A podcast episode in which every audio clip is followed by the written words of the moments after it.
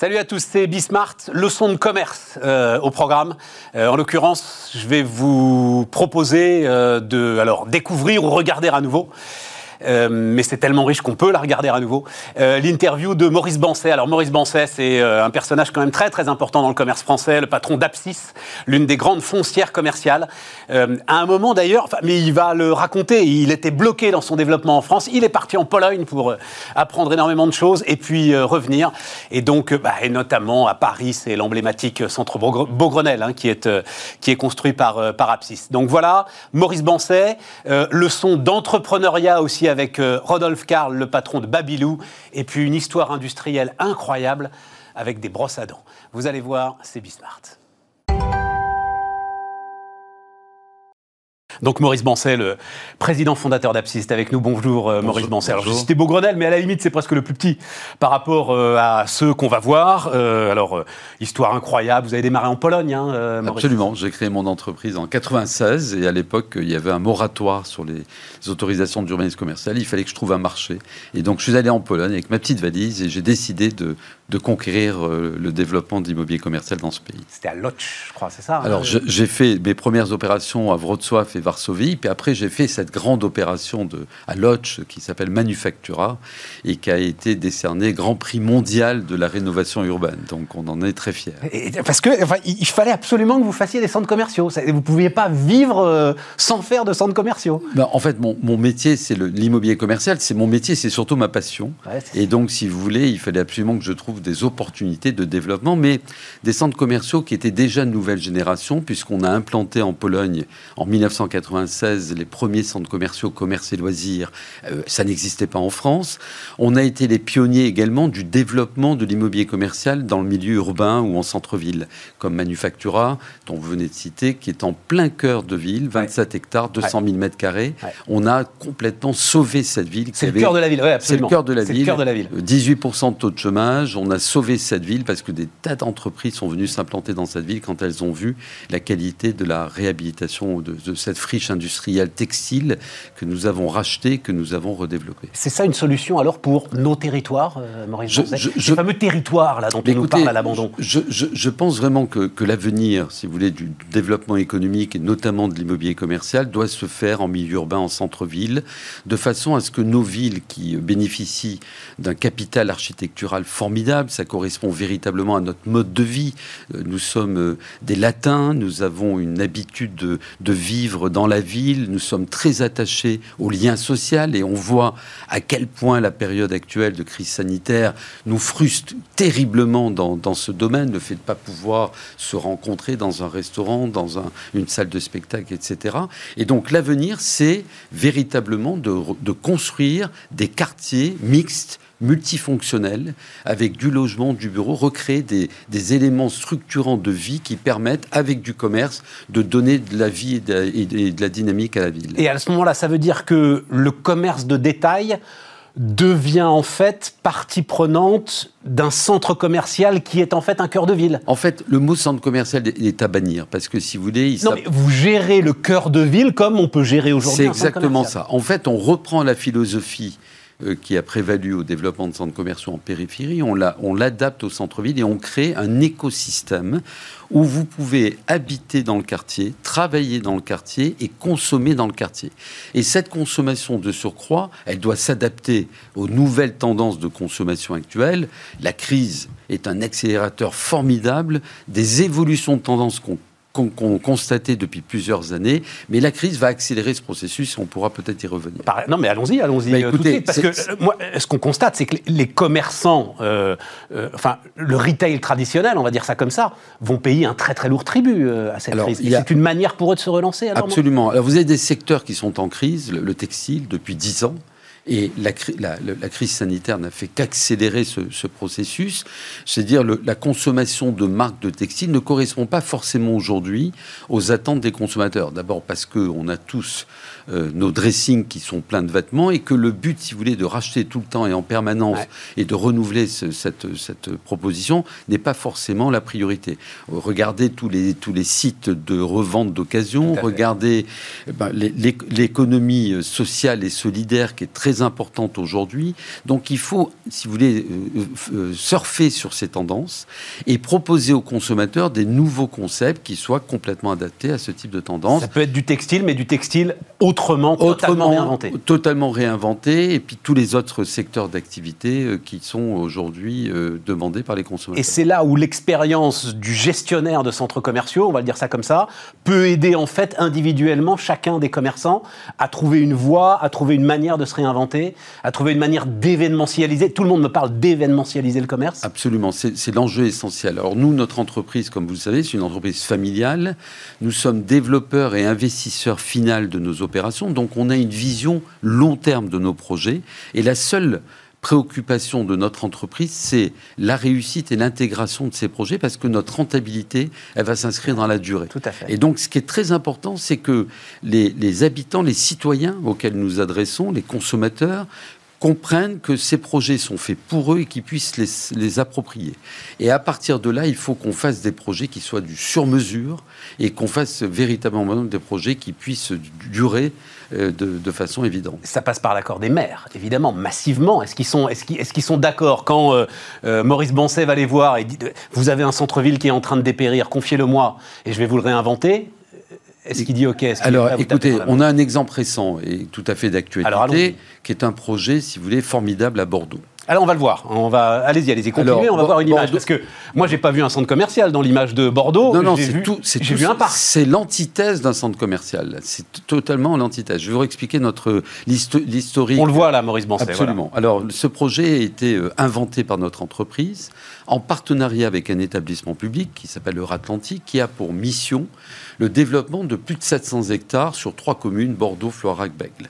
Et la gare TGV de Bordeaux-Saint-Jean a connu un succès formidable. La ligne TGV Bordeaux-Paris et Paris-Bordeaux en 2 heures, c'est tout à fait exceptionnel. Donc plus de 20 millions d'utilisateurs aujourd'hui, avec des perspectives à 25 millions. Et devant cette gare, quand on sort devant la gare, on est extrêmement déçu parce que Bordeaux a connu une dynamique de revitalisation formidable sous l'égide de son maire Alain Juppé, le maire précédent, et donc avec la requalification des quais, qui est tellement prisée par les Bordelais, etc.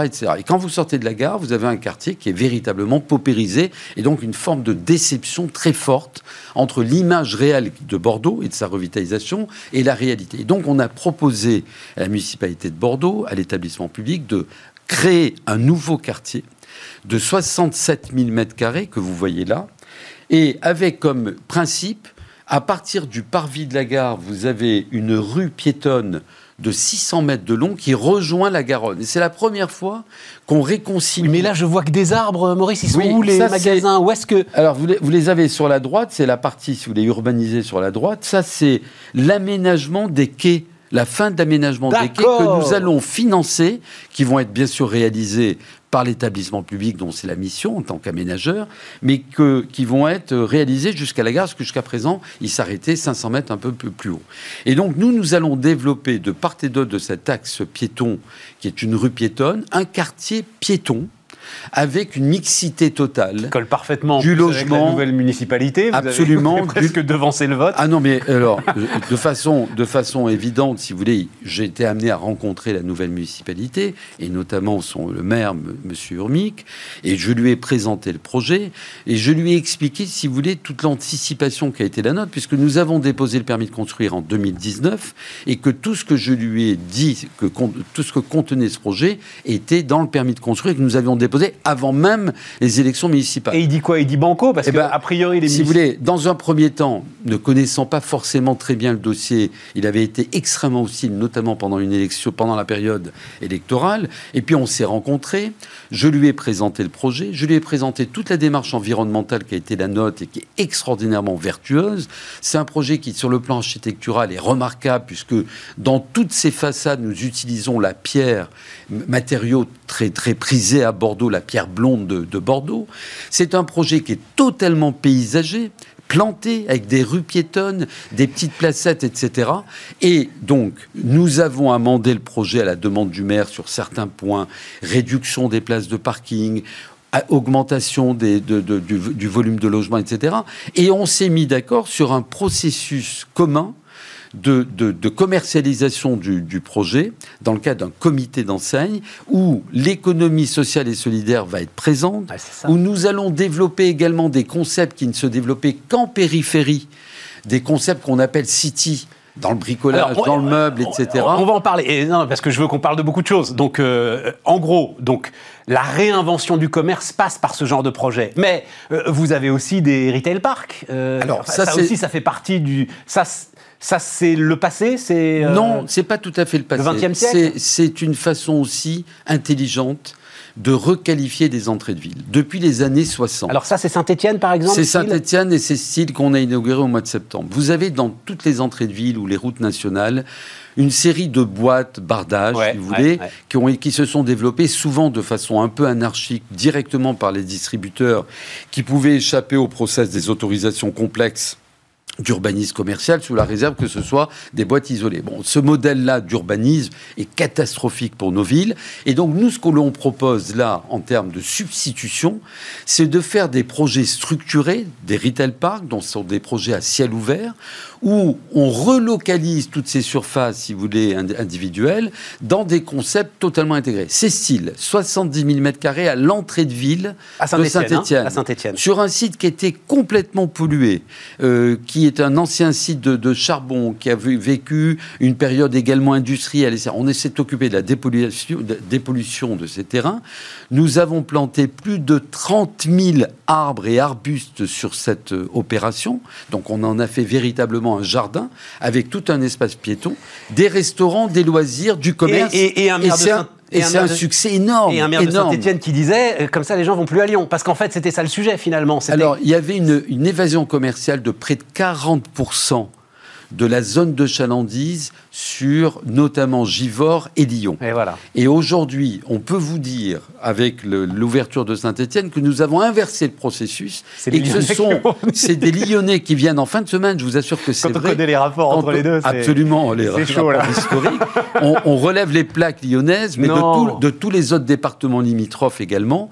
Et de surcroît, de manière très vertueuse, on a signé une association avec l'association de commerçants de Saint-Étienne, de façon Saint-Et Shopping, de façon à mettre en place des synergies entre style et le centre-ville. On fait des campagnes de communication communes. Allez à Style, j'ai une image à Grenoble aussi. On va regarder là, parce que c'est aussi à l'entrée de Grenoble. Alors c'est sur la non là on est en plein centre-ville de la deuxième commune de l'agglomération de Grenoble qui est Saint-Martin-d'Hères. Voilà, juste à côté. Saint-Martin-d'Hères. Voilà, on voit ça là. 50 000 habitants. Et c'est surtout, juste en face du campus universitaire, vous avez 40 000 étudiants et 15 000 chercheurs. Et là aussi, c'est de la réhabilitation d'anciens locaux industriels. Absolument. Ouais, c'est une ancienne usine qui s'appelait Neyrpic, qui appartenait au groupe Saint-Gobain, qui était une usine de turbines, qui a notamment participé à tout l'équipement des barrages qui ont été réalisés dans les années 60 dans toute la région. On a repris cette usine, on la réhabilite, et on fait un ensemble de commerces, loisirs, restauration formidable, desservi par deux lignes de tram. Donc, si vous voulez, c'est un site... Donc, la morale de tous ces exemples, Maurice Bansay, c'est il faut vous laisser, en fait, effectivement, concevoir des aménagements globaux et sortir de l'idée qu'on a, nous encore aussi, du grand centre commercial, boum, qui vient se poser, comme ça, en fait, périphérie de la ville. Si vous voulez, il faut être très, très conscient d'une chose. Le plus gros danger pour notre société aujourd'hui s'appelle le e-commerce. Il est ouvert 7 jours sur 7, 24 heures par jour. Et donc ça, si vous voulez, vous n'êtes pas capable d'offrir dans les villes une offre concurrentielle où vous créez de l'émotion, vous créez de l'attractivité, vous créez des événements, vous créez des espaces de culture. On a créé un certain nombre d'espaces de culture dans nos projets, avec des expositions d'artistes ou un partenariat avec la Cité des Sciences et de la Villette, etc. On est capable de faire des projets sur mesure. Les intérêts sont alignés entre l'investisseur final que nous sommes et les collectivités qui sont en face, parce qu'on a une vision vision long terme. On n'a pas juste une démarche spéculative de faire une opération, de la revendre très vite et puis de partir. Donc nos intérêts sont alignés. C'est ce que les municipalités de plus en plus comprennent. Et il faut que ce soit des professionnels aguerris qui s'occupent de la problématique du commerce. Parce que le commerce, ça ne se décrète pas. C'est une science qui est très compliquée, qui est très difficile et sur laquelle, si vous voulez, l'expérience que nous avons cumulée depuis 25 ans, puisque nous existons depuis 25 ans, sur le plan national et international, nous permet aujourd'hui, avec des équipes dédiées, d'apporter des réponses complètement appropriées aux problématiques qu'on nous pose, et elles sont toutes différentes. Je pense, alors, parce que c'est juste le mot lieu de culture qui met... Alors, c'est pas vous, mais je pense que ce qui a été fait à Marseille, juste à côté du Grand Musée de la Méditerranée, est sans doute aussi un symbole de la façon dont un quartier qui était en train de dépérir est totalement revitalisé, et comment le mariage avec la culture, qui paraît pour certains une hérésie, en fait se fait de manière naturelle, spontanée, absolument calme. C'est presque un prolongement finalement. Oui, c'était des anciens sites portuaires qui étaient complètement désertifiés et qui sont repartis en termes d'attractivité. Un mot quand même de la crise que... alors vous êtes assez optimiste d'ailleurs, hein, Maurice, vous me le disiez, vous pensez que le plus dur est passé, mais... À un moment, là, l'ensemble de ceux qui gèrent ces grandes surfaces commerciales s'est posé la question des loyers. Comment est-ce que vous avez géré ça? Comment est-ce que Apsys a géré cette période très particulière? Alors, la crise que nous traversons est une crise sans précédent. Je pense que c'est la plus grave crise économique du monde moderne. Je pense que ça sera inscrit dans les livres d'histoire dans quelques années, quand on aura un peu de recul, comme vraiment la crise la plus importante. Et donc, si vous voulez, je minimise pas ce que nous avons traversé en 2020, qui a été très violent, et ce que nous continuons malheureusement à traverser. Le seul élément positif, c'est l'arrivée des vaccins. Et cette arrivée de vaccins nous rapproche chaque jour qui passe de la fin du tunnel. Une fois que j'ai dit ça, il a fallu qu'on soit... comment on a traité le problème de la crise et notamment de l'aide que nous avons apportée à nos commerçants. Si juridiquement nous avions raison au niveau des baux commerciaux que nous avions signés, où il était clairement prévu que le commerçant avait pris un risque d'exploitation et nous un risque d'investissement long terme... sur un plan éthique, il était insupportable de demander à nos commerçants, après avoir subi les gilets jaunes, les grèves à répétition, de prendre la totalité de la charge de la crise sanitaire. Et donc, comme toujours, comme nous sommes une entreprise privée, familiale, avec une fibre entrepreneuriale, on a mis au point un modèle économique équilibré, pérenne, qui consistait à dire à nos locataires, au cas par cas: il y a eu 2 mois de fermeture, on en prend 1 mois à notre charge, vous en prenez 1 mois à votre charge que vous ne nous payez pas. Sur la période de réouverture, à partir du mois de mai, on a mensualisé les loyers. Nous avons procédé à des allègements de loyers jusqu'à la fin de l'année. Ces allègements de loyers et le mois qu'ils nous devaient, on l'a étalé sur 2021, voire 2022, lorsqu'on a analysé les comptes d'exploitation des commerçants. Sur ces bases-là, nous avons signé 95% d'accords avec l'ensemble de nos commerçants du parc, de notre parc, et avec des lettres de remerciement, des SMS, des mails, nous disant qu'ils appréciaient le principe de responsabilité de notre entreprise, de les accompagner. Moi, je veux dire une chose, je n'ai rien de plus important, à part mes collaborateurs, que mes clients. C'est le fonds de commerce, la valeur d'une entreprise. Et vos clients sont les commerçants. Les clients, ce sont les commerçants. Absolument. Et donc, on s'est montré vertueux. On a continué au mois de novembre en suivant la recommandation gouvernementale, en annulant les loyers comme le gouvernement l'avait prévu, moins de 250 salariés, etc.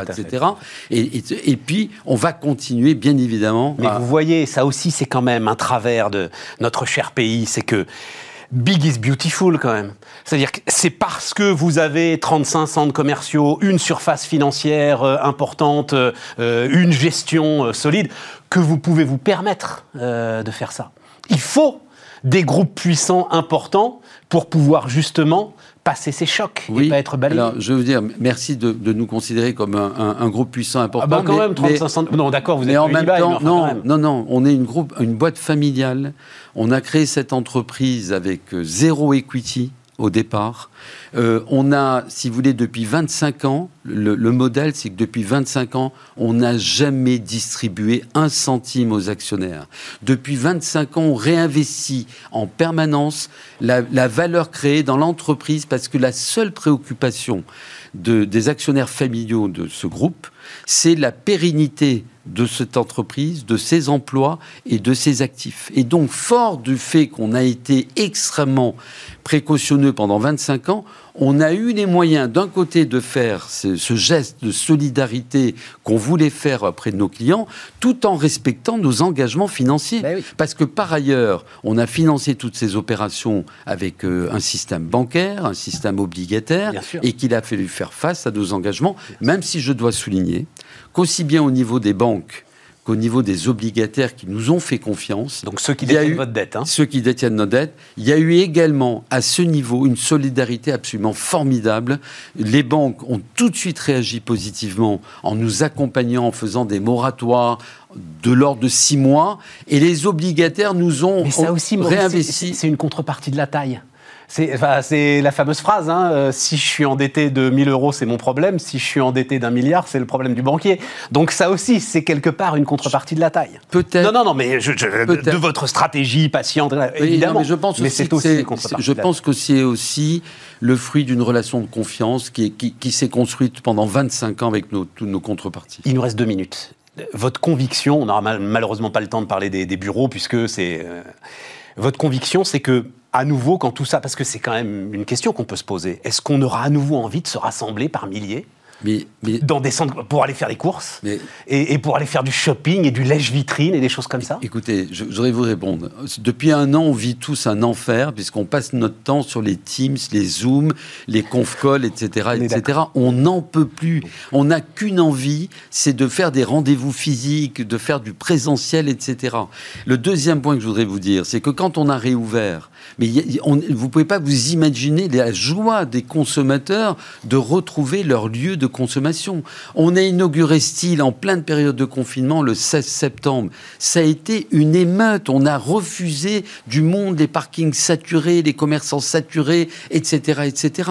Donc, ce qui prouve que le commerce physique a encore énormément à apporter, à la condition qu'il soit capable de se réformer et si vous voulez, d'évoluer vers les attentes des consommateurs. Et moi, on est dans une industrie formidable parce que les commerçants sont formidables et qu'ils ont compris et qu'ils sont tous en train de se réinventer du fait de cette crise et ils y mettent les moyens, l'énergie et l'enthousiasme, ce qui est nécessaire. Et vous confirmez ce qui est un point que, alors moi, je martèle régulièrement parce que chacun doit en être conscient.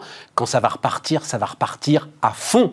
Mais à fond, à fond. Mais ça veut dire que ceux qui ne seront pas prêts vont perdre des parts de marché, vont perdre des clients, vont rester sur place. Absolument, absolument. Il faut se préparer à la reprise et la reprise va être très forte. En tout cas, c'est le vœu que j'exprime en tant qu'entrepreneur pour mon entreprise et surtout pour l'ensemble de mes clients qui nous font confiance.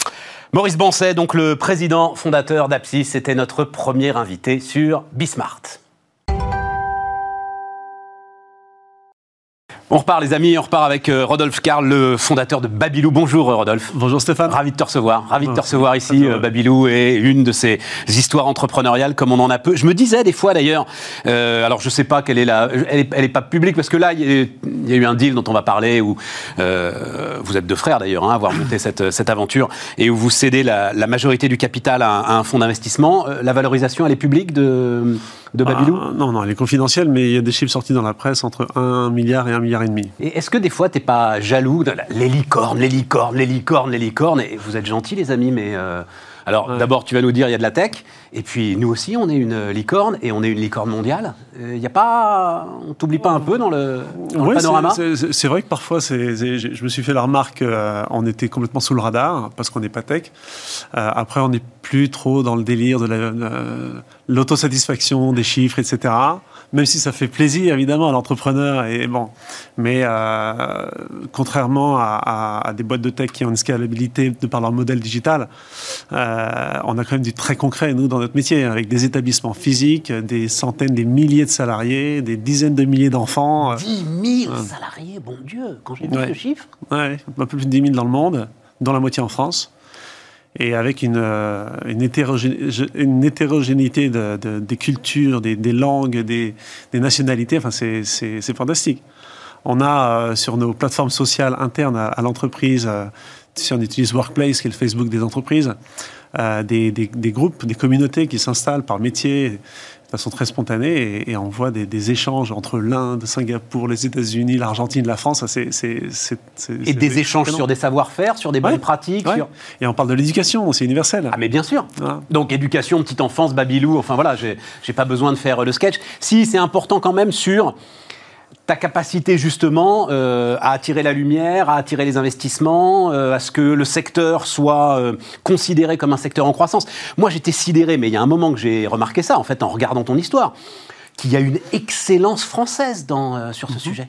Ouais, et qui commence à être reconnue. Vous êtes quoi ? Vous êtes 3-4 groupes de taille mondiale aujourd'hui, français. On commence tous à développer l'international. Et je vais te raconter une anecdote qui m'a fait un peu mal au cœur, mais qui est tellement vraie pour l'image de la France. C'est quand on est allé au Moyen-Orient, à Dubaï, où on est un des plus gros acteurs à Dubaï et Abu Dhabi, j'ai commencé par le ministère de l'Éducation. Et la ministre m'a dit, mais... c'est quoi votre projet, qu'est-ce que vous voulez développer dans notre pays, etc. Et je me suis dit, comme bon franchouillard qui a été élevé avec l'image que la France est rayonnante dans le monde entier, je me suis dit, bah attends, ils vont me recevoir avec un tapis rouge. Que dalle.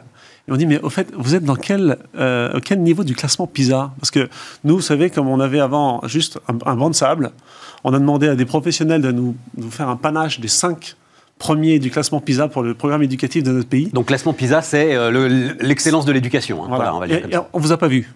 Vous n'avez jamais été dans les rapports qu'on nous a délivrés sur l'excellence de l'éducation dans le monde. Et donc ça fait mal au cœur. On est quoi ? On est 25, 26e, je crois. Exactement. Essentiellement pour des problèmes de mauvaise insertion sociale et d'inégalités qui se creusent au fur et à mesure que tu avances dans l'âge des enfants. Tout à fait. Donc ça fait mal au cœur. Et Babilou, à sa petite échelle, commence à poser des jalons de l'excellence éducative française, alors au niveau de la petite enfance, mais on a compris en 20 ans, là, avec les neurosciences et avec le digital qui arrive de plus en plus tôt auprès de nos jeunes enfants, à quel point ces premières années, même ces premiers mois de la vie, sont déterminants pour la réussite de l'enfant après. Et avant qu'il soit englué dans le digital et les plateformes des GAFA, on peut leur bâtir un vrai cerveau très humain, de l'intelligence humaine et pas artificielle, pour les préparer au monde de demain. Le père de famille nombreuse que je suis a été à un moment... Il y avait un bouquin qui s'appelait notamment « Tous jouent avant 6 ans ». Ouais, bien sûr. J'ai toujours trouvé que ça traumatisait les parents. J'ai toujours trouvé... Je veux dire, mais c'est pas... C'est comme ça qu'on voit... Enfin, c'est comme ça qu'on voit des parents devenir hystériques sur des pauvres marmots qui... Et maintenant, quand on est vieux, on a envie de leur dire, on est en forêt, etc. Mais laisse-le jouer, bon Dieu, laisse-le vivre, laisse-le se traîner dans la boue, laisse-le tout. Exactement. Oui, mais tu comprends, c'est une pression. Oui, ça met la pression. Ça m'a toujours posé un problème, Rodolphe. Ça met la pression, et du coup, la réponse à cette pression, c'est les parents se stressent, et les enfants le ressentent. Ouais. Alors, en fait, ce dont les enfants ont besoin, c'est juste de la sécurité affective, où on sent qu'avec ses parents, on est en sécurité pour explorer, pour découvrir, pour recevoir. Et il ne faut surtout pas tomber dans le piège de la pression. Ouais, c'est ça. Mais ça veut dire, alors j'allais y venir, de toute façon un peu plus tard, mais allons-y, c'est le léger pivot que tu es en train de faire, d'une garderie améliorée, tu es en train de devenir un groupe d'éducation en fait.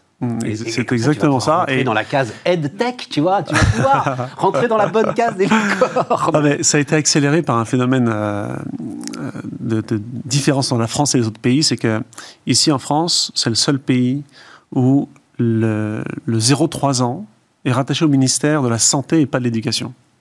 Dans tous les autres pays où nous sommes, nous sommes dépendants du ministère de l'Éducation. C'est-à-dire que la vision politique du 0,3 ans est très différente entre la France et le reste. Et ça, c'est une raison historique. C'est sorti de la guerre, en 1945, on crée les PMI, les services de PMI, protection maternelle et infantile dans les conseils généraux, et on est dans un réflexe de protection de la nation, post-guerre, où on dit, à la naissance, on va protéger les enfants, et on a une approche santé. Faire reculer la mortalité infantile au maximum. Ouais. Dans tous les autres pays, le 0,3 ans est considéré comme un enjeu éducatif. Parce que tout ce qui est santé, sécurité, hygiène, c'est le b.a.-ba. Donc de toute façon, c'est là.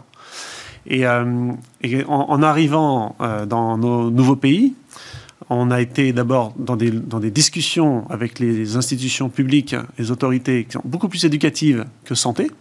Et on a couvert le 0-6 ans, parce que l'école ne commence pas à 3 ans, mais à 6 ans, dans la plupart des pays.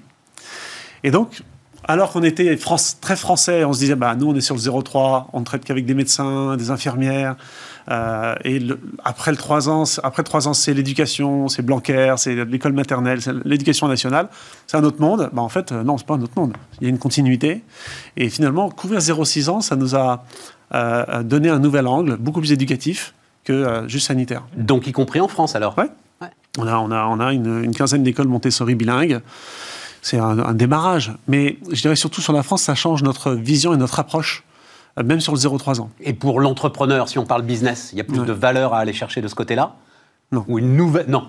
Pas en France. Pas en France, non. Pas du tout. Non. D'accord. Non, par contre, quand on fait nos analyses de marché, je me souviens quand je suis installé en Allemagne, tu sais, je suis parti 4 ans en Allemagne. Mais j'allais en dire un mot. Voilà. Non, mais juste précisons tout de suite, c'est réfléchir, monter une filiale. Rodolphe Carle, il est pas... Voilà, je monte en Allemagne, je pars à Munich. J'avais jamais appris l'allemand. Page blanche, personne m'attend et restart. Voilà. Je quitte mes 4000 salariés à Paris, qui je dis avec un comex hyper qualitatif, que des pros, que je drive depuis 10 ans. Et puis je leur dis, bah, je vais moi-même me mouiller, et puis il ne faut pas que je me plante, parce qu'il faut que je monte l'exemple. Bon, ça a fonctionné, on est leader en Allemagne aujourd'hui, on fait presque 100 millions de chiffres d'affaires maintenant en Allemagne. Conseiller du gouvernement même à un moment. Tout à fait. Parce que la politique de la petite enfance est un vrai sujet, enfin était un vrai sujet en Allemagne à un moment. Oui, ils se sont très bien rattrapés, hein, parce que maintenant, ils dépassent la France en coverage. Ce que je voulais dire, c'est quand je suis parti en Allemagne, tout le monde s'est foutu de ma gueule. On dit, mais les Allemands ne font pas d'enfants, et donc il y a un marché qui est minuscule, et en plus, c'est mal vu les femmes ne travaillent pas. Voilà, de travailler lorsqu'on a quand on a une maman de jeune enfant. Exactement. Bon, sauf que... mon terrain de jeu, c'est pas le 0,3 ans. Si je parle business et entrepreneur, c'est pas 0,3 ans, c'est 0,6. Donc, peut-être qu'il y a moins de natalité, mais on couvre 2 fois plus de tranches d'âge. Donc, mon cœur de cible, c'est pas les 2,4 millions d'enfants en France, c'est 6 millions d'enfants allemands. Et finalement, quand on se dit juste, faire un raccourci, il y a moins de natalité dans un pays, d'abord, c'est pas figé, parce que depuis 2014, ça ne cesse de monter, et ils sont en train de rattraper la France. Et nous, on baisse. Et ensuite, on a une taille de marché beaucoup plus élevée. Ouais. Bon, la croissance face au choc. Donc, toute cette histoire de croissance, elle s'est pris, elle aussi, et alors dans des conditions particulièrement difficiles, j'imagine, elle s'est pris le choc du Covid. Il faut, en fait, la façon dont je pose la question maintenant aux entrepreneurs comme toi, c'est qu'est-ce que tu as appris ? De ce choc, de la gestion de ce choc, qu'est-ce que tu as appris ? Je pensais être résilient. Parce que tu apprends avec l'expérience et tout. Là, on est passé dans un niveau de résilience, je parle émotionnel et psychologique aussi, hein, qui n'a rien à voir, énorme. Hein. Notre capacité à absorber les chocs, et de toute façon, on est sur le pont, il faut avancer, il faut rassurer les équipes, les clients, il faut être capable de bien délivrer quand on va réouvrir et s'adapter, mais toutes les 6 heures ou 12 heures. Ouais, parce que quand vous gérez 11 pays dans un métier ultra réglementé, qui est très sensible sur le plan sanitaire et social, et dont les gouvernements vont avoir besoin pour relancer la machine économique à la sortie, je crois qu'on ne se rend pas compte de l'agilité dont on doit faire preuve à une échelle immense. Hein. Toutes les 6 heures ou 12 heures, on avait une nouvelle disposition, soit opérationnelle sanitaire à implémenter dans nos crèches dans un pays ou un autre, soit de business model ou de subvention à pluguer dans notre modèle, pour qu'on ne meure pas pendant ce confinement et qu'on puisse être opérationnel avec tout notre personnel à la sortie. Donc, moi, je crois que le premier enseignement, c'est la résilience et l'agilité. Ouais. Et nos équipes ont été incroyables. Bah voilà, c'est ça. Incroyables. Et je trouve que cette adversité à laquelle on a dû faire face a énormément soudé les entreprises et a fait tomber, mais du jour au lendemain, toutes les barrières psychologiques au changement. C'est tout ce qui est installé. Ah bah ça, on peut pas, c'est compliqué. Ah bah on peut pas changer ça. En fait, là, tout est tombé d'un seul coup. Et on le voit aussi à l'échelle du gouvernement. Dans les rapports entre le patronat et les syndicats, enfin, tout à coup, il y a des automatismes qui étaient installés depuis des décennies qui disparaissent. Et on prend plus de temps, on prend plus de temps pour parler d'un sujet de réforme, on passe à côté de la loi parce qu'on n'a pas le temps de trop discuter, il faut juste délivrer. Et la France était championne du monde sur le sujet. Bah, même les Français, ils ont réussi à dépasser ça. Et les lourdeurs administratives... Alors, question juste structurelle, mais l'une des clés du succès de Babilou, ça a été de s'adresser aux entreprises et comprendre qu'il y avait un gisement sur les crèches d'entreprise. Ouais. Bon, là, télétravail. Ouais. Est-ce que tu réfléchis, tu es dans la situation de Sodexo, c'est-à-dire... Ah oui, mais s'ils sont à la maison, ils ne vont plus amener les mômes dans les crèches d'entreprise. Est-ce que pour toi, il y a un changement structurel? Alors, en 2010, avec toi, j'ai annoncé publiquement la création de 1001 crèches, je ne sais pas si tu te souviens. Oui, absolument. Qui était une révolution dans notre secteur, qui est de ne plus concevoir la crèche comme la crèche dans mon bureau, sur mon lieu de travail, mais la crèche d'entreprise près du domicile des salariés. Et je t'avais dit, tu verras, la vision, c'est que ça fait du sens pour le fonctionnement de la société, pour les salariés, d'avoir leur enfant gardé dans une crèche à côté de la maison et non pas proche du bureau.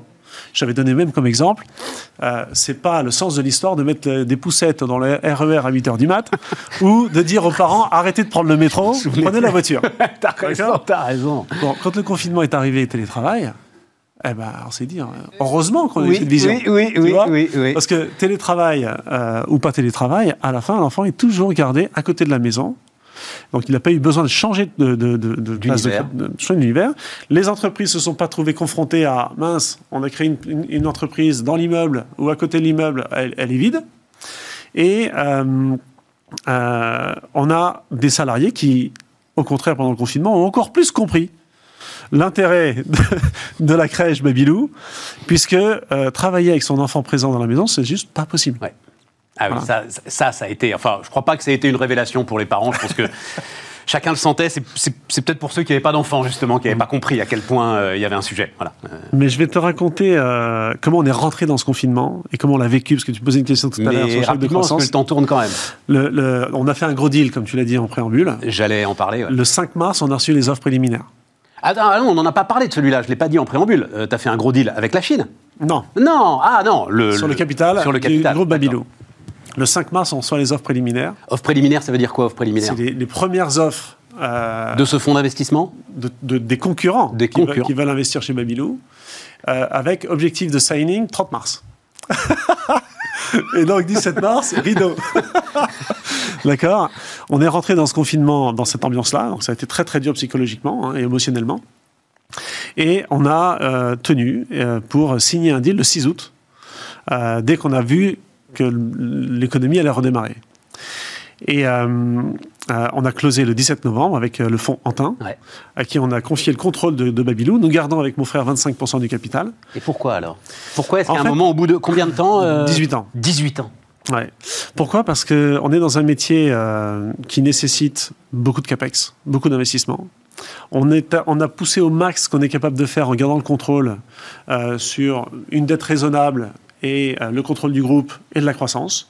Et on ne veut pas passer 5 ans là à juste se dire on y va pépère pour garder le contrôle et démotiver toutes nos équipes qui sont là avec le couteau entre les dents pour construire un vrai leader mondial. Voilà. Et aujourd'hui... Donc c'est pour accélérer? Bah c'est pour continuer notre rythme de croissance. On peut maintenant rêver très grand. On a rêvé grand et on a réalisé nos rêves, mais là maintenant on peut rêver très grand. On a des équipes exceptionnelles dans tous nos pays. On n'a pas peur, on est confiant dans l'avenir. Quand on rentre dans le confinement, on est à 11 pays, on en ressort à 12 pays. Okay, on achète une super boîte en Hollande le fin mai. Et aujourd'hui, on démarre une nouvelle aventure avec Antin sur une vision long terme pour devenir le champion mondial. Alors, pour devenir le champion mondial, il y a un pays incontournable, c'est la Chine. Alors, je crois que c'était d'ailleurs avec Emmanuel Macron que tu avais annoncé un deal avec une boîte chinoise qui, alors, toute petite, mais à l'échelle de la Chine, elle était déjà pratiquement aussi grosse que la tienne. Je crois que c'était ça. 10 000 persos. Bon, finalement, tu ne l'as pas fait. Et donc... On a reculé... Pour mieux sauter ou reculer pour reculer? C'est trop compliqué, Non. On a une équipe très solide à Singapour qui screen tous les dossiers de l'Asie. Et on a beaucoup de dossiers en Chine, dans d'autres pays asiatiques. On ira en Chine un jour, c'est sûr. Nous, notre vision, c'est que Babilou, dans 50 ans, sera encore là, présent partout, et aura un impact sur le monde pour améliorer la préparation des enfants au monde de demain et l'éducation des jeunes enfants. Et on pense, et d'ailleurs ce que j'avais dit à M. Macron, c'est que finalement on a le même métier, parce que si on veut résoudre les problèmes de la société sur la tolérance, les problèmes de racisme, d'égalité entre les hommes et les femmes, l'environnement, etc., le boulot des politiques va être beaucoup plus facile si Babilou fait bien son job de 0 à 6 ans. Parce que c'est pas en mettant des milliards, et des centaines de milliards pour résoudre les problèmes d'environnement qu'on va y arriver. C'est en éduquant les jeunes enfants dès le plus jeune âge aux réflexes de base du quotidien. Voilà. Donc, on a un enjeu qui est sociétal. Alors, Rodolphe, j'ai une question fondamentale. Oui. Particulièrement importante en ce moment. Mm-hmm. Les valeurs que tu diffuses sont les mêmes partout dans le monde? Alors, les valeurs sont communes à tous nos pays et à toutes nos équipes. On s'associe avec des entrepreneurs dans chaque pays. On ne rachète pas des boîtes. On s'associe avec des entrepreneurs qui partagent nos valeurs et qui veulent construire un monde meilleur par l'éducation des jeunes enfants, sur la base de valeurs très fortes, de bienveillance. Le sujet de la laïcité. Oui. Alors, le sujet mondial. Je ne veux pas te mettre en porte-à-faux, mais... Le sujet de la laïcité, attention, là, on est sur un sujet de culture locale, qu'on respecte. Et si, dans un pays, nous sommes installés... Enfin, je te prends même l'Allemagne, on n'a pas besoin d'aller dans des pays très loin. En Bavière, il y a une vraie connivence entre l'Église et l'État. Absolument. Hein? Et on doit le respecter. C'est pas parce qu'on est français qu'on va chercher à imposer, dans tous les autres pays où on s'installe, notre modèle sur un sujet comme ça. Donc, quand on a fait notre gouvernance internationale, un socle de valeurs communes, indispensable. Et on travaille 3 choses seulement. People, performance et quality. Et on ne vient pas toucher à la culture éducative locale. Okay ? On aide les boîtes qu'on rachète à grandir très vite sur comment est-ce que les people suivent et comment je manage 200 crèches alors qu'avant j'en manageais 20. Comment je garde de la performance économique et sociale alors que je grandis très vite. Et comment je délivre de la qualité qui s'améliore. Parce que quand on a 20 crèches, on a l'œil partout. Quand on a 200, c'est pas pareil. Et donc, il y a des méthodes, des outils, des référentiels, des organisations. Et c'est notre savoir-faire d'entrepreneur, de gestionnaire que nous exportons dans plein de pays. Mais on ne vient pas changer les cultures locales. C'est presque le début d'une prochaine interview. Parce que les 3 items, je pense aux entrepreneurs qui te regardent, là, qui font « Mais comment ça, il ne va pas nous les raconter maintenant, ces 3 items hein, ?» En gros, comment est-ce que j'arrive à gérer et à nourrir ma croissance? C'est notre savoir-faire. C'est notre savoir-faire d'entrepreneur. Mais c'est un savoir-faire propre à Babilou et propre à l'activité très particulière que tu mènes aujourd'hui. Avec des référentiels de management, avec des outils, des systèmes, de la data, du digital. Et c'est ça tes barrières à l'entrée en fait. Ah mais, oui, y a pas, ça pour le coup, il n'y a pas d'autre groupe, aucun groupe mondial n'a développé ça. Même le leader américain qui fait 2 milliards de dollars de chiffre d'affaires, il n'arrive pas à s'exporter à l'international, comme on le fait. Et donc bientôt 2 milliards de dollars. On va y aller, c'est sûr. C'est une question de temps. Rodolphe Carle, le fondateur de Babilou, était notre invité sur Bismart. Donc on est reparti, les amis, avec Olivier Remoissonnais. Bonjour Olivier. Bonjour Stéphane. On va y venir, hein, mais l'idée qu'on se passionne pour les brosses à dents, ça m'a éclaté. Mais alors, c'est au bout d'un parcours. Donc, vous êtes là parce que, enfin, c'est vous qui le dites, hein, je dois dire, je ne l'ai pas vérifié, mais vous dirigez la dernière usine française à détenir le savoir-faire de la fabrication de brosses à dents. Ouais. Et l'ironie du sort, c'est qu'il y a 175 ans, on était la première. C'est-à-dire qu'il y a eu toute une épopée industrielle avec une quarantaine de brossiers en France qui ont fabriqué des brosses à dents. L'ironie du sort, c'est que la première est aujourd'hui la dernière. À Beauvais, on est à Beauvais, c'est ça. On est à Beauvais, dans l'Oise, qui est le bastion de l'industrie brossière du 19e. Et ça, alors, on va voir, vous avez une vidéo. Je reviens au début. Votre parcours. Vous êtes un amoureux profond de l'industrie. Oui. Et passionné, ouais. Passionné. Et vous avez commencé, on verra après, mais on va la revoir après la vidéo. Et vous avez commencé, j'ai lu ça, sur comme ouvrier, OS. Exactement. Sur les chaînes d'assemblage de la mythique 205, c'est ça? Oui, tout à fait, pendant les vacances, c'était les jobs d'été, hein, voilà, pour se faire un petit peu d'argent.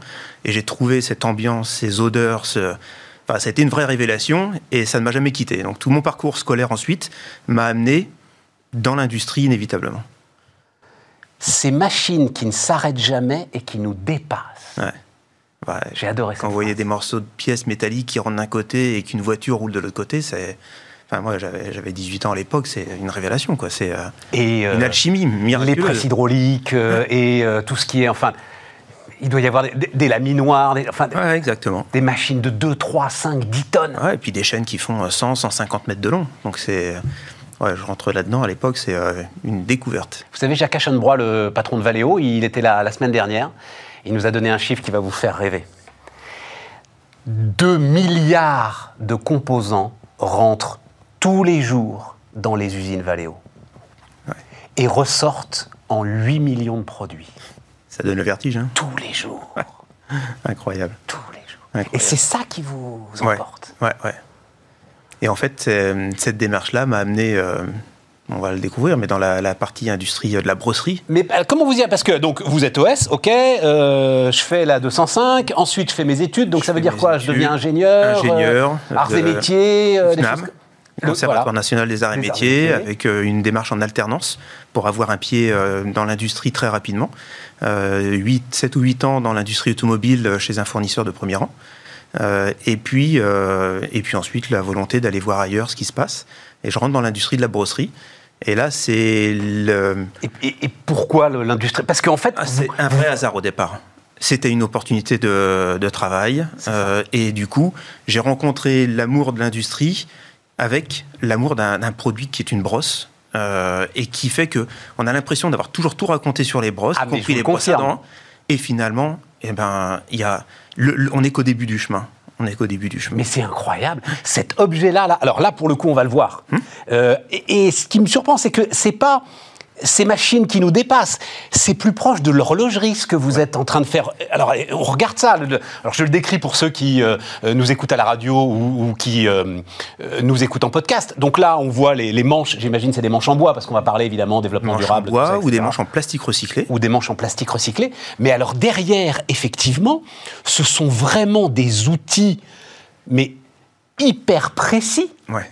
On associe... Qui vont venir piquer, en fait, poil après poil. Exactement. On associe la technologie de l'horlogerie, pour sa précision, avec les cadences du textile et des machines à coudre. Et donc, il faut être très précis, à de très hautes cadences, de manière à pouvoir garnir de filaments une tête de brosse à dents. C'est une démarche productive aussi, hein. C'est-à-dire qu'on est dans du business. Et il faut que, au-delà de l'éthique que l'on a derrière tous nos produits, le modèle soit économique et rentable. Je suis sûr qu'en plus, vous voyez les gens qui nous regardent, là, ou qui nous écoutent, ils vont aller regarder leur brosse à dents et dire « C'est vrai, je me suis jamais demandé comment est-ce qu'on mettait les poils. » Vous les appelez des poils ? Les poils, les filaments, oui. Comment est-ce qu'on les mettait dans le bois ou dans le plastique, quoi. Voilà. C'est pas fondu autour. Non. Ils sont piqués. Il peut y avoir quelques modèles à travers le monde qui sont fondus autour, mais plus de 90% sont des modèles piqués. Et donc, on vient implanter les filaments. Et c'est à travers cette technologie qu'on s'est surtout exprimé un savoir-faire pour qu'une brosse à dents, on sache faire varier les filaments, les hauteurs à laquelle on les coupe, de manière à avoir une efficacité dans le brossage. Une brosse à dents, avant même qu'elle soit devenue un outil éco-citoyen ou made in France, elle doit apporter le brossage et la qualité de brossage. Et nous, nos 175 ans de savoir-faire, c'est la première chose qu'ils expriment. C'est on n'a pas attendu avant de savoir faire une tête de brosse à dents pour qu'elle soit efficace. Et donc, comment ça se travaille, ça ? C'est-à-dire, c'est quoi ? C'est des dentistes, parce que alors, pour le coup, la marque, il y a une marque commerciale qui travaille... Une marque commerciale, c'est Bioseptyl. Voilà, Bioseptyl. Donc on pense aux pubs quand même, on voit l'espèce de faux dentiste là avec sa blouse blanche. On n'est pas sur ce créneau-là. On n'est pas sur ce créneau-là parce qu'en fait nos valeurs sont des valeurs de transparence derrière. Mais non mais c'est quoi ce créneau ? Moi je l'aime bien ce créneau, c'est le créneau de la vente, de la pub, de la croissance, tout va bien. Je le renie pas. Ah, je le renie pas. Je dis simplement que on a face à nous des multinationales. Il n'y a plus d'intermédiaires. Il y a Bioseptyl et il y a des multinationales. Et donc pour pouvoir s'exprimer, Bioseptyl c'est l'efficacité dans la conception des produits, mais c'est aussi 100% de produits qui sont issus de démarches éco-citoyennes, et c'est aussi une vraie démarche pour arriver à faire des produits made in France sur des objets, on est dans la catégorie des objets de grande consommation, les PGC. Et donc on est rabattu sur une productivité des prix qui fait que soit on est dans le prix de marché, soit on est dehors. Et donc, notre objectif, c'est de dire, c'est pas parce qu'on est français qu'on va être plus cher, 3,50 € à 4,50 € la brosse, on est largement dans le prix de marché. avec des vertus éco-citoyennes, 100% en plastique recyclé, des filaments basses végétales, du bois issu de forêts éco-gérées en France. Tout ça fait une alchimie où, à un prix qui reste le prix de marché, on arrive à faire des produits qui sont made in France et éco-citoyens. C'est ça la démarche de la reprise d'activité il y a 8 ans, parce qu'on n'en a pas parlé, mais en fait, cette entreprise allait disparaître il y a 8 ans. Donc, cette entreprise allait disparaître il y a 8 ans, tout était parti en Chine. Il y avait eu une grosse vague de délocalisation par le précédent propriétaire, contraint par une démarche de prix avec un modèle économique lié essentiellement à la grande distribution. Cet enchaînement, on le connaît, hein, il n'est pas neuf. Simplement, sous cette pression-là, une grosse démarche de délocalisation. Oui, non, attends, Olivier, parce qu'à chaque fois, cet enchaînement-là, il fait aussi que tout le monde peut se payer une brosse à dents et qu'on peut changer régulièrement de brosse à dents. Et, enfin, oui. La bataille du prix, elle n'est pas forcément... Et la preuve, oui, puisque tu es en train de la gagner... C'est pas la bataille du prix, c'est la bataille de la marge avec la grande distribution. Et le producteur qui n'a plus de quoi vivre avec son produit. C'est-à-dire qu'aujourd'hui... Parce qu'il margeait plus fort sur les brosses à dents que sur l'alimentaire, des choses comme ça. Oui, c'est un outil de propagande et de communication. Ouais. Et donc, quand on dit qu'une brosse à dents est encore aujourd'hui avec un prix de marché entre 3,50 € et 4,50 €, nous, on arrive à vivre à ce prix-là, alors que le modèle économique précédent était par terre. Et donc, la démarche, c'est de se dire, forcément, ça coûte plus cher à faire en France, inévitablement. Mais par contre, on a d'autres valeurs derrière et on a resserré nos prix sur d'autres sujets de manière à rester compétitif. Alors, ça coûte plus cher, pourquoi ? Donc on voit là une très forte mécanisation quand même et une très forte robotisation. Oui, très forte automatisation. Très forte automatisation parce que les cadences permettent d'avoir la cote-part de la main-d'œuvre qui va permettre d'avoir un outil qui va être mis sur le marché, une brosse à dents, à un prix compétitif. Je ne me trompe pas, l'usine donc était en liquidation décembre 2012. Oui.